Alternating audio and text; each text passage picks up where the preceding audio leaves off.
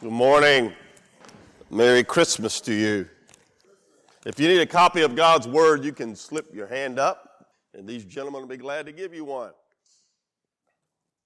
I'll give you some time so you can look up in the table of contents. We're going to go to the book of Micah. You haven't figured that out already, there is a book of Micah in the Old Testament. You can hunt for it, or you can do like I do you go to the table of contents and you find it. Check your theological trivia. Micah is a minor prophet. Anybody know what that means? Who said that? Smart man right there. Micah's a minor prophet. You know why they're called minor prophets? Because their message was less important. No, because the books are shorter. We're deep. Minor prophets. However, in the case of Micah, it is interesting because he truly is, in many ways, a minor prophet. We're going to get back to that in just a moment. I want to mention a couple things to you, then we will jump into Bethlehem. We're going to talk about Bethlehem today as we celebrate the birth of the Christ child. For those of you that helped yesterday at our help group at Bartlett, again, uh, our deep gratitude for the leadership. We had a lot of people from Arlington that were there and both campuses, but we had probably, I didn't get an exact number, but when I left, it was 425 families that we served, so I'm guessing we're somewhere around 450. Uh, when I got there yesterday morning, they were literally lined up from the south entrance of the building in Bartlett all the way back to the condos on the back side of the property, if you know how far. That's a, that, that's a, and it was a little cool. They were lined up that early to get in, and, and I was upstairs in the clothes closet for a while, and it was nonstop chaos up there, just trying to, to get everything out. And a lot of people. So thank you again for helping yesterday. And lest I forget it, which I probably will, uh, Tuesday night, Christmas Eve, we will be here at 5 o'clock. we have our annual candlelight service days from now. At 5 o'clock, not 6 o'clock. We so 5 o'clock Tuesday night, if you can come and be with us, it's a, it's a time to get together. Bartlett will be doing 6 o'clock, so we'll do ours at 5 o'clock. Now, y'all not going to tell anybody that I can't trust some of you. 5 o'clock Tuesday.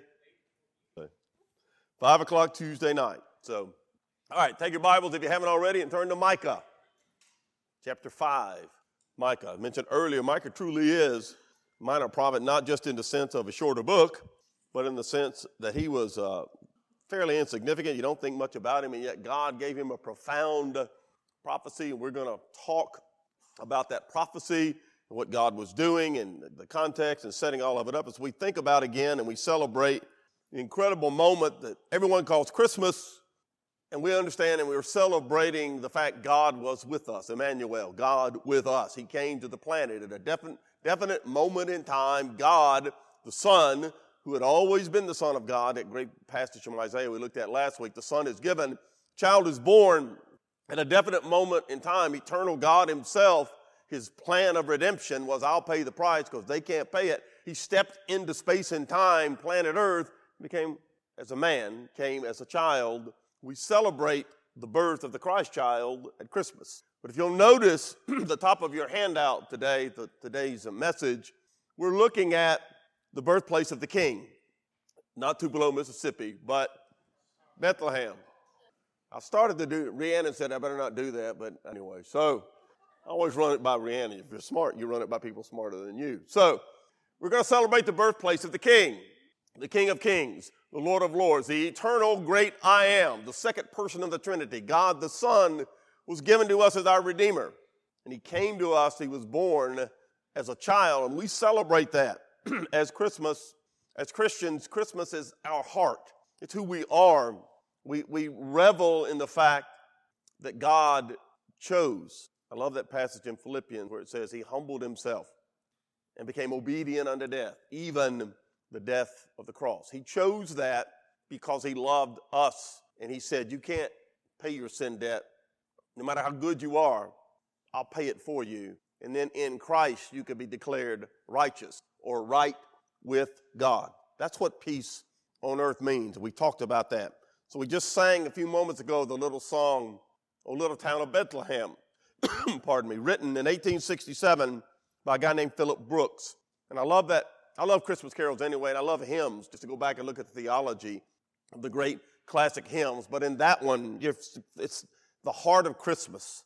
It's the celebration, it's salvation, It's just stopping the contemplation that the hopes and fears of all the years are met in thee tonight. Peace on peace to men on earth. Abide with us, our Lord Emmanuel. Birthplace of God, the King, was in a little community called Bethlehem. So let's be, look at that. And what I want you to see as we look at Bethlehem is the sovereign hand of God over all of this. How, what God said He was going to do, then what He ultimately did, and how you could see in it God saying, I'm in control, I'm in charge. But beyond that, applicably for us as believers, God is sending a message to us that no matter how dark it may look, no matter how bleak things seem to be, I'm in tomorrow and I'm working something good. I'm working something great. I'm working something incredible on your behalf. The big picture on the behalf of mankind is redemption, but also for us as individuals that God is working this great plan that He has for each of our lives, focused in on the person of the Christ child, the King of Kings, the great I am who came to planet Earth to die for me. And how special that contemplation is. And that's why when you hear Christmas carols or when you sing them, sometimes just to stop and, and meditate on the words. What it means that there's now the capacity to have peace on earth. You could be at peace with God. You could know the peace of God, even on planet earth when, when everything around you is exploding and in turmoil. You could say, I'm at peace. Why? Because the Christ child was, he came to die and rise again so that we could be set free. It, it is truly something to celebrate. So let's begin by looking at the prophecy in Micah chapter 5. If you look at chapter 4 first, verse 10, then we'll get into chapter 5. Kind of look at the context and the history of the prophet Micah. 410. Be in pain and labor to bring forth, O daughter of Zion, like a woman in birth pangs, for now you shall go forth from the city You'll dwell in the field. To Babylon, that's the key phrase. Talk about in a moment. To Babylon you shall go. There you shall be delivered. There the Lord will redeem you from the hand of your enemies. You're going to Babylon. You're ultimately going to be redeemed there, and you will return. Now, also many nations have gathered against you who say, Let her be defiled, and let her eye look upon Zion. But they do not know the thoughts of the Lord, nor do they understand his counsel for he will gather them like sheaves to the threshing floor. Here's the context, here's the history. Micah prophesied to like seven kings four in Israel, three in Judah. Without getting into great detail, the nation of Israel was divided into ten, ten kingdoms around 931 BC. Ten of those were called Israel. I know it gets confusing. You just got to know where you're reading in the Bible. Ten of those were called Israel. I went five, so five twice be ten, right? Boy, that math comes in handy. Ten of them were called Israel, two were called Judah. The ten were called the northern kingdom. The two were therefore called the southern kingdom. So they talked a little funnier than their northern brethren. So you have the northern kingdom, the southern kingdom. Israel, north, Judah, south. Israel, around 722 BC, was taken captive by Assyria because of their rebellion against God, their disobedience to God, and this was written, what we're about to read, or when the prophet uh, Micah was written, was about a hundred years after that Assyrian captivity, about 622, 620 BC. And notice what we just read in chapter 4. God is saying through Micah, Judah, here's what's coming for you. They Assyria took them captive. You did not learn from your northern brethren, and so who's going to take you captive? Babylon is. Nebuchadnezzar is coming. And starting in 605 BC to about 586 BC, Nebuchadnezzar, uh, Babylon under Nebuchadnezzar besieges Jerusalem. And they take captive people like Daniel. One of the most powerful books in all of Scripture is the book of Daniel. Not because of the prophecy in it, but, but see the hand of God and what he's doing to send a message to Nebuchadnezzar and Darius, Belshazzar, Belshazzar, to Babylon, to Medo, to Persia, all those kingdoms and all that would come, that you think you're the great kingdom. But guess what? There is only one king, and I am. Same thing he told Moses when he went to Pharaoh of Egypt. The great message of history is that there is, we've talked about this many times, there is a God, and what? You ain't it. I am. You ain't. Pharaoh, Nebuchadnezzar. And what you see in the book of Daniel is from Nebuchadnezzar, again, king after king after king, they mock God, and God gets their attention. For example, one of them crawls around Nebuchadnezzar for like three years, like an animal. When he comes out of it, you know what he says? Perceive now that the God of Daniel is God. He gets it. And all you see in Daniel, Shadrach, Meshach, Abednego, Daniel's proteges, what you see in them, I love the verse, Daniel 1 8 is one of those chilling verses that every time I read it or quote it, it, it brings, I'm getting goosebumps right now as I get ready to. Daniel 1 8, a 15 year old kid, the age of my granddaughter, said, 15. Everything he's ever known has been destroyed by Babylon.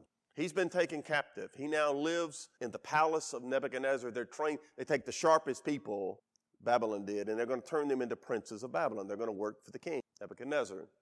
So with people like Daniel, Shadrach, Meshach, and Abednego, that were their Babylonian names, even their names.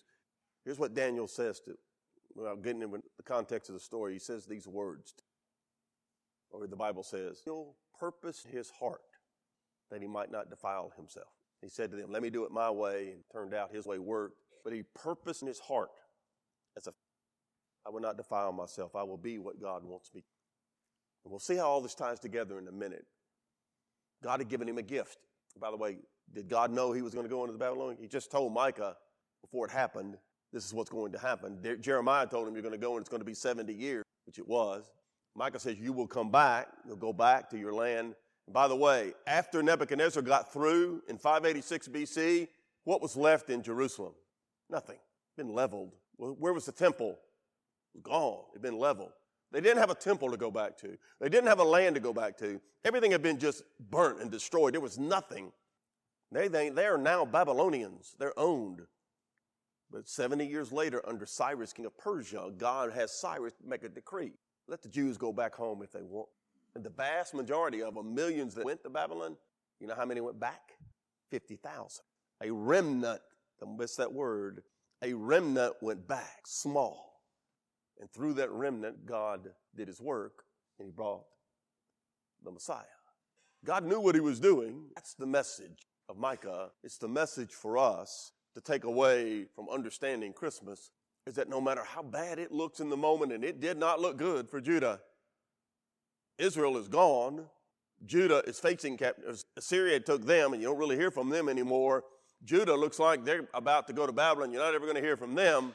But here's what God says Understand, it looks bleak in the moment, but you will be redeemed, and you will come back. All these nations will rage, rage against you. But when it's all said and done, you will survive. My kingdom is Jesus eternal, not temporal. So you get into Micah chapter 5. Remember, Micah was just an insignificant prophet. He's saying, look, this nobody took him, listened to him. But here's what God allows him to do. You fast forward to Micah 5 2 to the great verse we've all learned, read many times. You fast forward 700 years. Here's, here's what God said. Now, I know it's bad right now, Judah, but let me tell you what I'm going to do down the road. Now, they didn't know it was 700 years, but here's what happened Micah 5 2. But you, Bethlehem Ephrathah, though you are little among the thousands of Judah, Yet out of you shall come forth to me the one to be ruler in Israel, whose goings forth are from of old, from everlasting. Here's what God says Tell him, Micah, I know it's bad right now, but I'm going to send a Messiah. Flip over to chapter 7 for a moment. We're going to come right back, right back to 5. Flip over to chapter 7, verse 8. Excuse me, 18. 718. Micah ends his prophecy. Notice these words. God, through Micah, says, You're going into captivity. Babylon's coming. You're going to come back from Babylon. I'm going to set you free from that. But ultimately and finally, I'm going to send the Messiah, the King of Kings. Now, verse 18 of chapter 7, Micah ends his prophecy. Who's a God like you, pardoning iniquity or forgiving sin, passing over the transgression of the remnant of his heritage? There's that word, remnant. All their sins, God said, I'm, I'm going to forgive them. I'm sending a Messiah he does not retain his anger. God does not retain his anger forever because he delights in mercy. He will again have compassion on us. He will subdue our iniquities or our sins. You will cast all our sins into the depths of the sea. You'll give truth to Jacob and mercy to Abraham, which you have sworn to our fathers from days of old. We could do a whole sermon series on those three verses, but I won't do it. At least not today. Let me sum up for you this way. Micah ends his prophecy saying, Who is a God like our God, who shows us mercy and shows us grace when we don't deserve it. We've snubbed our nose at him. We've basically turned our back on him. We've forgotten him. We don't obey his law. Yeah, we're paying a price. We're going to Babylon. But man, he's going to save us. He's going to pardon our iniquities. He's going to throw them in the depths of the sea. He's going to forget about them. I hope you understand when you read that on a personal knee. You don't deserve, you weren't worthy of that blood. I love you. I'm going to pay, I'm going to take your wrath. We talked about weeks ago. I'm going to take your wrath. I'm going to pay your price. Give you peace on earth. I'm going to show you grace, good Lord, men. That's Christ. And Micah sums it up by saying, Who is a God like our?" I love to meditate on past. Who is a God like my God? I told somebody the other day. I'm thinking about looking at the nature of God. And I'm going to entitle it, "Who's Your Daddy?" I probably have Toby Keith come and sing for it. Who's your daddy? You need to stop and think about stuff like that. Your God's just not a religious creation of a crazy Jew 2,000 years ago. He's the eternal I am, the omnipotent creator of the universe who deems to call you son. Or Christmas. Let's look at what he did at Bethlehem. So Micah says, God says through Micah, just humble prophet, here's where the Messiah is going to be born. I'll give you this specific village. Bethlehem Ephrathah. In other words, there's Arlington, Tennessee, and you got Arlington, Texas. I imagine every state's probably got an Arlington. Arlington, uh, Virginia, obviously. Everybody got an Arlington. There are a lot of Bethlehems. He's saying, now let me be real specific so everybody will know. Nobody can say. You're going to, the Messiah, the ruler, the one who's going to come to set everyone free, who redeem, he's going to be born at Bethlehem Ephrathah. That's the little village five, six miles outside Jerusalem. I've been there.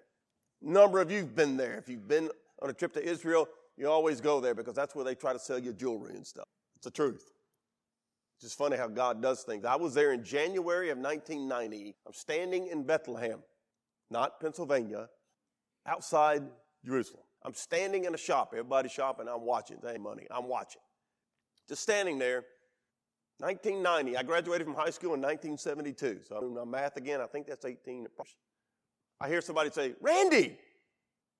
And I turn and look, and there was a couple there that Mary and I went to high school. We graduated with. They got married like we did a year out of high school. I had not seen them since May of 1972.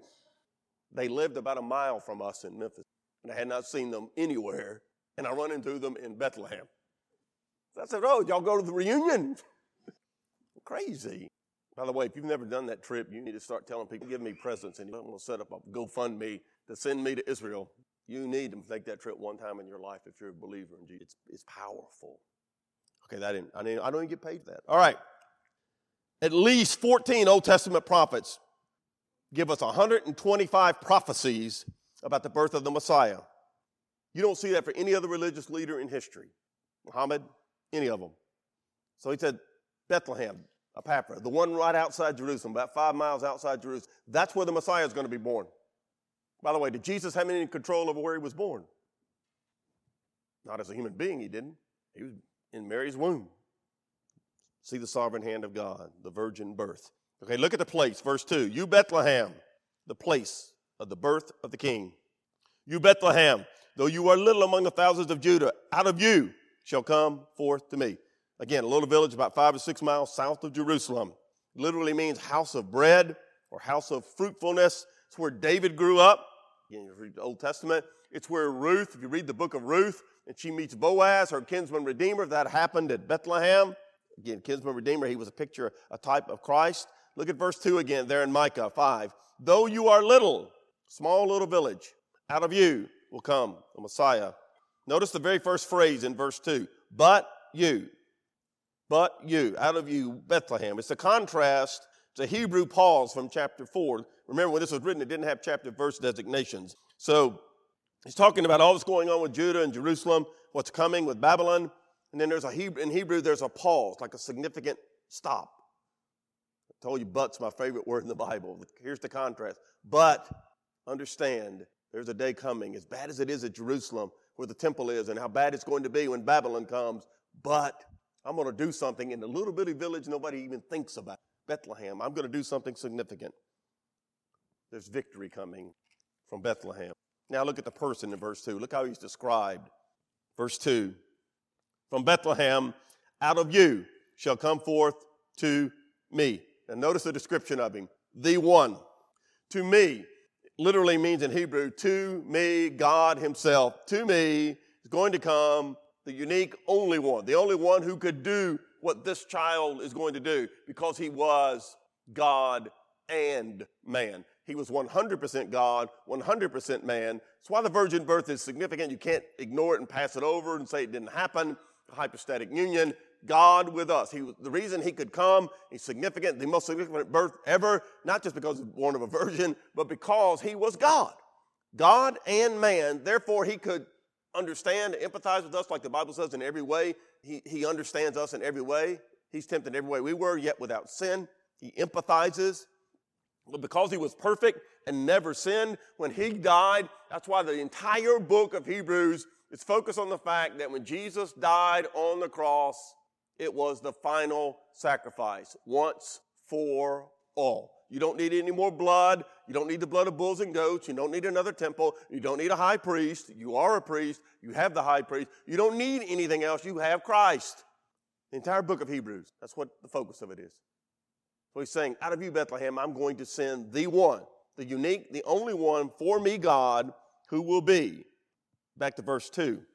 Ruler of Israel. Remember, they're in a, the immediate context is there is no more place for them to rule. It's, it's going to be gone. Babylon's going to level it.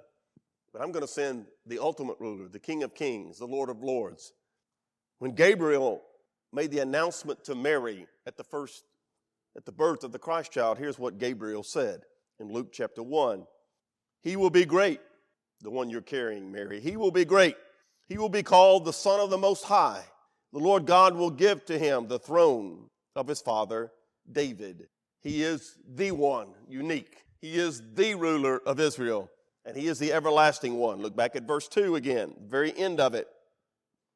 His goings forth, he will be the ruler in Israel. His goings forth are from of old, from everlasting. In other words, David was a great king, but David was not God. David was not perfect. David, you read about again in the New Testament, the passages are not referring to David because David bones saw corruption. Jesus did not. He rose from the dead. So when he says here, his goings forth are from everlasting, he's et- means he's eternal. He is the great I am. What's the only thing that is eternal going backwards? Is God. Everything else had a moment in time when it was created. The universe, me and you. Only God is a self-existent entity that was not created. He's everlasting. He the Alpha and the Omega, the beginning and the end. He sees the end from the beginning. He's outside time. All those things that give you a headache when you try to meditate on them. He's the great I am. He's eternal. I love the book of John, as some of you know. In the great prologue, start, John starts out this way. In the beginning was the Word, the Word was with God, the Word was God. In the beginning means before there was time, there was the Word. The Word was with God. The Word was God. And then verse 14 in that prologue, he dropped down, it says, And the word became flesh, Christmas, and dwelt among us. He goes on to say, We beheld his glory as of the only begotten one, full of grace and truth. Full of it, grace and truth. He was everything that mankind needed. That's what we write. Emmanuel. At Bethlehem, Micah, an incredible miracle is going to occur. God, you tell him, Micah, a day's coming, bad as it is now, and it's going to be bad. The Messiah. Now, notice verse 5 in Micah. Let's drop down to 5 5. He's the peace. Talk about at Christmas. And this one shall be peace. Isaiah 9 6 describes the coming Messiah as we looked at it last week Prince of Peace. Jesus, in the upper room discourse, as he's preparing his disciples for his departure to go to the cross the next day, says this My peace I give to you, not as the world gives. In the world you'll have tribulation. Be the world. I give you a different kind of peace. Paul in Romans 5 talked about last week says we have peace with God. Paul Philippians, you can have the peace of God. And probably the most famous statement, we looked at it again last week, and everybody hear him singing about it all the time. You probably ad nauseum now. Other Christmas music. If I hear baby it's cold outside one more time, I'm to cut my arm off. When the angels made the great announcement about the birth of the Christ child, what did they? Born to you this day in the city of David is a Savior who is Christ. Grace has come. You can have peace. Grace has come. That's Christmas. All right? Flip over to Matthew chapter 2. Let's look at the fulfillment and we'll be done. Matthew 2. That one you ought to be able to find. Look at Bethlehem and the birthplace of the king. Again, eyes focused on the scripture, see the sovereign hand of God. I'm going to read something that's well known, very famous to you, leading up to Matthew chapter 2. Now, it came about in those days that a decree went out from Caesar Augustus, the emperor of Rome, that a census should be taken of all the inhabited earth. This was the, this was the first census taken while Quirinius was governor of Syria. And they were all proceeding to register for the census, everyone to his own city. And Joseph also went up from Galilee, from the city of Nazareth to Judea, to the city of David, which is called Bethlehem, because he was of the house and family of David, in order to register, along with Mary, who was engaged to him and was with child. And it came about that while they were there, the days were completed for her to give birth. And she gave birth to her firstborn son and wrapped him in cloths and laid him in a manger because there was no room for them in the inn. Bethlehem, Christmas. Nazareth, which is where they had to go. Remember, Mary is nine months pregnant. Ladies, when you were nine months pregnant, what's the only place you wanted to go to? The bathroom, that's right. You wanted to be left alone, that your husband to shut up his mouth, do exactly what he's told, and we ain't going anywhere till it's time to have this baby. They had to travel 80 miles from Nazareth to Bethlehem. In that culture, that they didn't hop in the car and drive. She's nine months pregnant. He said, oh, get, uh, "Come on, we got to go to Bethlehem." She goes, "I ain't visiting your people. I'm nine months pregnant. We got to go." Please see the sovereign hand of God, and also see the humor with God. Oh, Mary probably didn't find it too funny. Caesar Augustus was considered what in that culture? The emperor, if you were the emperor of Rome, what were you considered? A god. Nobody crossed Caesar, that's why they got to go.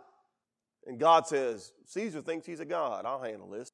Why don't you just declare a census for the heck of it? he declares a census. Everybody's got to go to their hometown and register. If you're in the Roman Empire, which is the known world. So Joseph says, I got, now Mary did not have to go. See the sovereign hand of God? Joseph had to go. Mary didn't. Joseph said, I better take, she's nine months pregnant, better take her with me so. He's a righteous man. Tough, difficult journey. They get there. They get there.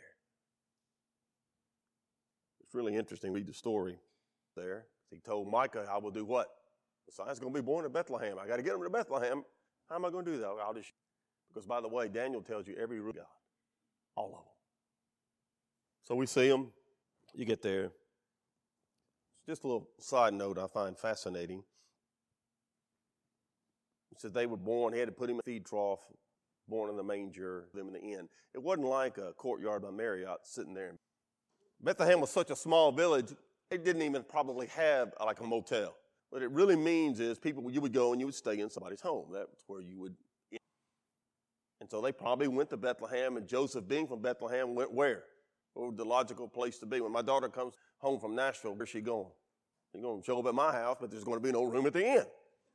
The grandkids can stay, but she and her husband, they're on their own. So probably they, he went to family members. They just did not have any room because everybody was in Bethlehem. Why? Because of the census. So they kept their animals in the back of the houses for warmth, protection, whatever.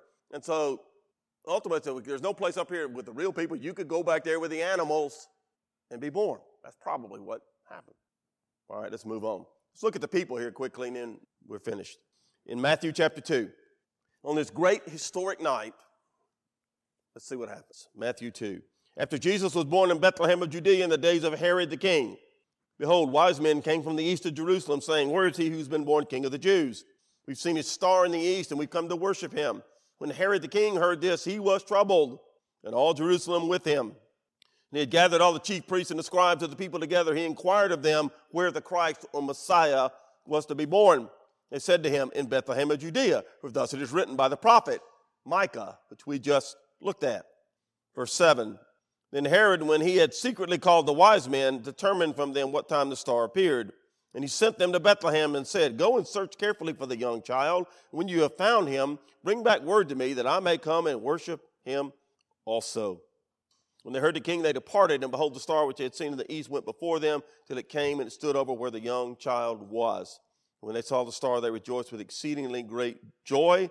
They came in, when they had come into the house, they saw the young child with Mary, his mother, and they fell down and worshipped him. And when they had opened their treasures, they presented to him gifts, gold, frankincense, and myrrh.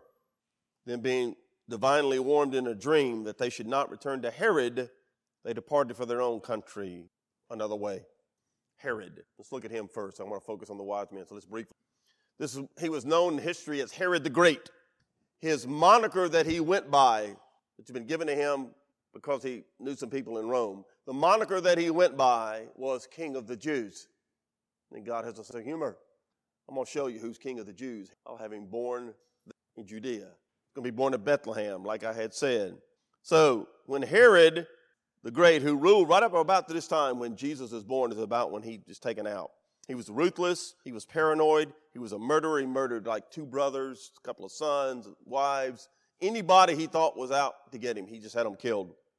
He called himself King of the Jews, as we said. So look at verse 2. Two things you notice happen. When Herod Let's just look at verse 2 again, saying, Where is he who's born king of the Jews? The wise men come to him. The magi, by the way, wise men in Greek magi. That's where we get that from. Where is he who's born king of the Jews? We've seen his star. We've come to worship king of the Jews. Herod saw it wait a minute, I'm king of the Jews. But notice his response, verse 3. When Herod heard this, he was what? Troubled. And all Jerusalem with him. He's troubled. All Jerusalem is getting troubled because if Herod's troubled, they're troubled. And the wise men are probably going around all over the place. Anybody know where the king of the Jews is born? Followed his star. We'll come back to that in a moment. So, what does Herod do? This is fascinating. Who does he ask? We're talking about the king of the Jews, and they're talking, they've come to worship the king of the Jews or the Messiah. Where's he supposed to be born? He goes to the scribes and the priests who are legal experts who would know the law and the prophets backwards and forwards. He goes to them and notice immediately without hesitation, without question, their response is the Messiah will be born where? Bethlehem. It's clearly, the prophet Micah makes it clear. He'll be born in Bethlehem. By the way, do they get excited and say, let's run over to Bethlehem? They knew God's word. What they not know? They didn't know the God of the word. They knew what it said, but they weren't looking for the Messiah just looking out for their own interests, just like Herod. So, what does Herod do? He tries to murder the Christ child, tries to deceive the wise men, lies to the wise men. Drop down to verse 16. Herod, when he saw that he was deceived by the wise man, was exceedingly angry, and he sent forth and he put to death all the male children who were in Bethlehem and all its districts, from two years old and under, according to the time which he determined from the wise men. What he's saying is, I'm not exactly sure. Could have been a couple of years later. We don't know because he's talking about a child. Could have been a different house. Doesn't matter. Here's what Herod does. I'm not sure exactly when this is. I'm just going to kill every male child under two. That way I'll cover my bases. A murdering, paranoid tyrant. I'm just going to kill them all because I feel threatened by this Christ child. He was king of the Jews, and he was threatened by a baby or a two year old, whatever it might be, a toddler because that baby, that toddler, was the real king of the Jews. And these chief priests, scribes, experts, immediately, they knew the truth. They just. Now, let's focus for our last few minutes on the wise men. I love this picture. Chapter 2, again, verse 1. Jesus was born in Bethlehem of Judea in the days of Herod the king. Wise men from the east came to Jerusalem. A lot of things you see about this and stories and, and pageants and, and history, and we just need to let the Bible say what it says. By the way, we get our English word magic for this word, magi. These guys were learned scholars, probably from Persia. They were astrologers, astrologers. They were priestly class from Persia, maybe Babylon. And they studied the stars. God had miraculously, whatever it is, no one knows, God miraculously gives them a sign that's leading them. Now, notice what it says in verse 1. They came from the east, verse 2, saying, Where is he who's been born king of the Jews? We've seen his star. We've come to worship him. Now, I want us to go back for a moment to what we were talking about earlier in history. Remember, Micah said the Babylonian captivity is coming, right? When the Babylonian captivity came, 605 BC, when Nebuchadnezzar began to besiege Jerusalem, one of the first groups he took included a guy named Daniel. You know the story, he gets there. Nebuchadnezzar has this crazy dream that nobody, none of his, his uh, wise men can interpret. And Daniel has been given a gift by God to interpret dreams. So they bring Daniel to Nebuchadnezzar. He's able to interpret the dream. Two things happen. Nebuchadnezzar decides, I'm going to kill all these other wise men because this kid knows more than they do. And the kid saves their lives. He pleads their case and he saves their lives. And Daniel becomes the second most man in the world because God had given him a gift. Nebuchadnezzar promoted him to the boss of whom? See the hand of God? He becomes the boss of all the wise men, not just under Nebuchadnezzar, but every king that followed for 70 years. And so when they had staff meetings on Monday morning, what do you think Daniel talked to the wise men about? The God of Abraham and Jacob, the great I am, the one who will come one day. Daniel talked about, it. Daniel taught them from generation to generation to generation. And these guys at the Magi who show up at the birth of the Christ child, they had been taught the scriptures. It had been passed down to them more than likely generation to generation to generation. You see, God allowed the Babylonian captivity, one, to punish Judah, two, to prepare for Bethlehem, the hand of God. They knew more than the chief priests and the scribes because they had heard about the God of Daniel. Their ancestors had told them about it, they'd been taught it. Please notice this and don't miss it, it's so cool. Here are the chief priests and the scribes who had had God's word they taught it, they were experts in it. They were Jewish. What nationality were the wise men? Gentiles. Not Jewish, yet who's seeking the Messiah? Not the Jews, not the king of the Jews, Herod, but the pagan wise men that God had revealed it to. They're following his star. They've come to worship, quote, the king of the Jews. Colossians chapter 2, Paul writes these words in Christ are hidden all the treasures of wisdom and knowledge in Christ. You want to know wisdom? God. You go to God's Word. John chapter 4, it's a great story. Jesus goes out of his way to go to Samaria. Remember, all his, his the 12 that were with him were Jewish. They hated Samaritans, wanted nothing to do with them. They were half breed dogs. In John chapter 4, Jesus said, I must go through Samaria. And they were like, no, no, no, we got to go around Samaria, Lord. We don't walk through. He said, no, I, need to go to Samaria on my way. And he encounters a Samaritan woman at the well. You know, she's on her fifth man. Jesus points all that out to her. He doesn't condemn her. He loves her. He meets her. She gets saved. She goes back into her town in Samaria. And now it says this Many of the Samaritans of that city believed in Jesus because of the word of the woman who testified, He told me all that I ever did. He knew her whole life. So when the Samaritans had come to him, to Jesus, they urged him to stay with them. And he stayed there two days. Incredibly unusual for a Jewish rabbi to spend time in the homes with Samaritans. You can do it. Many more believed because of Jesus' own word. Then they said to the woman, Now we believe, not because of what you said, what you said, for we ourselves have heard him and we know that this is indeed the Christ, the Savior, not just the Jews, but whom? Even us Samaritans, even Gentiles. See the message at Bethlehem on the birth of the Messiah? It wasn't the Jews that got it, it was what? The Gentiles. The other thing that's so cool about this, when it's announced, who do the angels announce it to? Do they go to Rome and announce it to the emperor? Do they go to the Sanhedrin and announce it? Who do they announce it to? From the priestly class of the Gentiles to the lowest class of the Jews, God says, Your Savior is here. What a message that we have to share with Jesus, the Savior of the world. Now, notice what they say, verse 2. And by the way, it's probably much more than three. I know because gold, frankincense, and myrrh, everything there's three of them. It was probably hundreds because they troubled all Jerusalem. Now, look at verse 2.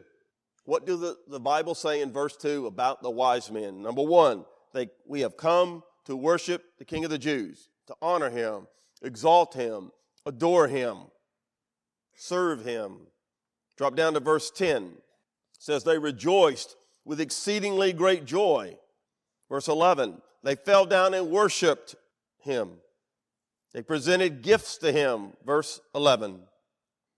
You see the hand, the sovereign hand of God from Micah's prophecy, Assyria, Babylon, Bethlehem, to the Roman emperor declaring a census, Joseph getting to Bethlehem, and then the Magi showing up to worship the Christ child. Here's what I want to do as we close. I'm going to read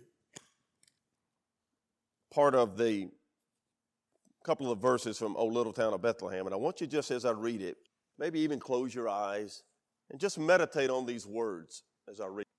From a Christmas carol thing this morning, everybody sing. O little town of Bethlehem, how still we see thee lie. Above thy deep and dreamless sleep, the silent stars go by. Yet in thy dark streets shineth the everlasting light. The hopes and fears of all the years are met in you, thee tonight.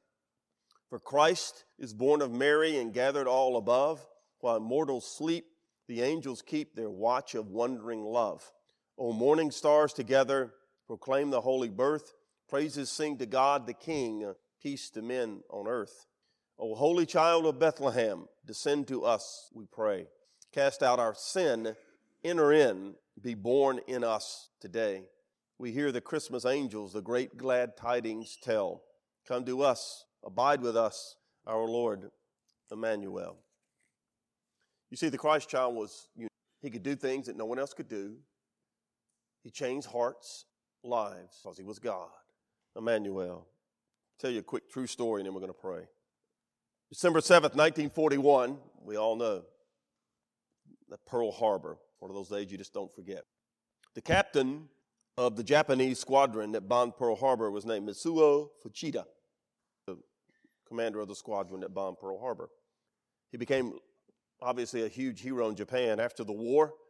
This is his own story, but he said, My life was empty and he heard about one of Doolittle's bombers, you know who they are, the amazing story of the American flyer, one named Jacob DeShazer. He was captured, he was put in prison in Japan. Someone gave him a New Testament, and reading it changed his life, Jacob DeShazer. Fuchida heard about the change in his life, and so he began to read the New Testament. And he became he came to the story of the crucifixion. And he said he was so moved by Jesus' prayer, Father, forgive them, for they know not what he what they do. He said, I couldn't understand how anybody could pray for their enemies. And he thought back to what I had done on December 7th for the Lord Jesus. Pearl Harbor was a horrific moment in the history of our country. Yes, please.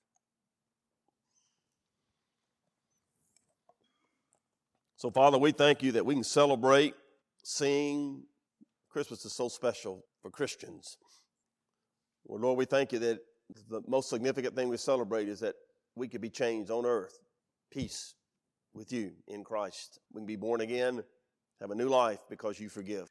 The everlasting light came to Bethlehem, through Bethlehem for us. So I pray you move in our hearts as Christians to celebrate, to share Jesus, just to love him, wherever we might find ourselves, just and be forgiving. Lord, for somebody seated here who's never said to Jesus, Thank you for dying in my place, please give me be a Christ follower. Be their moment right now. Amen. Please stand as we sing, and if you'd like me to pray with you, I'll be down front.